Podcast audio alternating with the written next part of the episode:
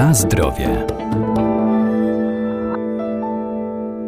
Slow jogging staje się coraz bardziej popularny. To metoda biegania w bardzo wolnym tempie, rodzaj truchtania, aktywność, która zapobiega wielu chorobom cywilizacyjnym, takim jak otyłość, cukrzyca i choroby krążenia, jednocześnie nie naraża na kontuzje, zakwasy czy bóle mięśni i co ważne, podczas jej uprawiania nie odczuwamy zmęczenia.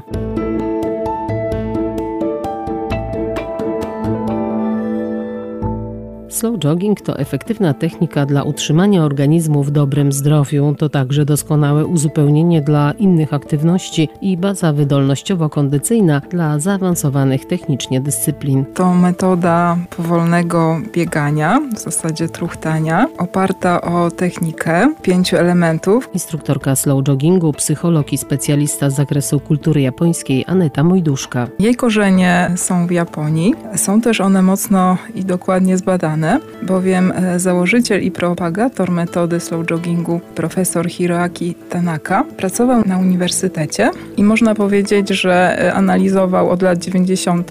tą metodę, przebadał pod kątem korzyści dla zdrowia, też najlepszej techniki, no i później jakby ta metoda zaczęła się rozpowszechniać na cały świat, Europę. Slow jogging jest e, bardzo prostą metodą biegania, bardzo ekologiczną, bo nie zostawiamy tutaj śladu węglowego czyli nie potrzebujemy jakichś specjalistycznych przyrządów, obuwia czy strojów, które są bardzo kosztowne. Wystarczą często zwykłe buty sportowe na w miarę płaskiej podeszwie. Jest bliska naturalnemu bieganiu, przez co nie obciąża naszych stawów, nie powoduje kontuzji. Też ta technika, którą stosujemy w slow joggingu, pozwala nam biegać w swoim rytmie. My w naszej slow joggingowej społeczności mówimy, że truchtamy w tempie niko-niko, czyli w takim tempie, które pozwala nam uśmiechać się, bo nie mamy zadyszki, które pozwala nam rozmawiać jeżeli biegamy w parze albo w grupie. To jest 180 y, kroków na minutę. Często na treningach włączamy sobie metronom, który nam odmierza ten rytm. A ten krok krótki to możemy sobie wyobrazić taką gejszę z Japonii, która ma bardzo taki dostojny i powolny kroczek.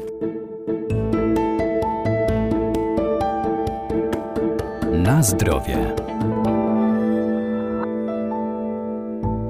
Jakie korzyści daje slow jogging i co jest ważne przy uprawianiu tej aktywności? Jeśli chodzi o takie już bardziej specjalistyczne rzeczy, to dbamy tutaj o długość kroku, żeby nie był on zbyt długi. Dbamy o liczbę kroków na minutę, mówimy o tym kadencja. Też uczymy właściwej postawy ciała podczas biegania, która nie będzie obciążać naszego kręgosłupa. No i też jest właśnie ważne pilnowanie swojego tętna takiego naturalnego, minimalnego, nieprzekraczającego określonego poziomu. I jeszcze bardzo istotna kwestia to lądowanie na śródstopiu, czyli na tej części stopy, która w naturalny sposób amortyzuje nasze stawy skokowe, kolanowe i biodrowe. Tutaj e, na tą postawę składa się odpowiednie wyprofilowanie ciała. My zazwyczaj dbamy o to, żeby barki były ściągnięte do tyłu, troszeczkę biodra wypchnięte do przodu i w takiej pozycji, mówiąc w cudzysłowie, słupa telegraficznego, lekko uchylonej do przodu, w naturalnym rytmie grawitacji,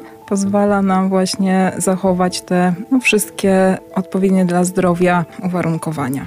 Tak jak wspomniałam, slow jogging jest e, metodą przebadaną i przede wszystkim pozwala nam oprócz naturalnej poprawy kondycji fizycznej, zwiększenia wydolności, zapobiegać chorobom tak zwanemu zespołowi metabolicznemu, chorobom cywilizacyjnym, czyli będzie redukować poziom ciśnienia i cukru we krwi, pozwoli nam też walczyć z otyłością brzuszną. Też badania pokazały, że regularne uprawianie slow joggingu, mówimy o takiej regularności 3-4 razy w tygodniu, będzie powodowało wzrost komórek hipokampa, czyli to przełoży się na naszą lepszą pamięć, wydolność mózgu, no też lepszą koncentrację i długowieczność. Jeszcze dodam, że takie regularne uprawianie slow joggingu, przypuśćmy, że w okresie około 12 tygodni, pozwoli nam też zredukować masę ciała.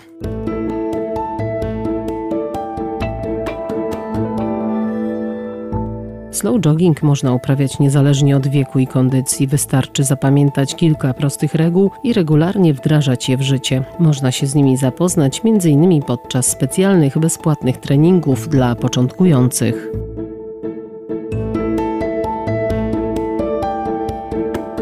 Na zdrowie.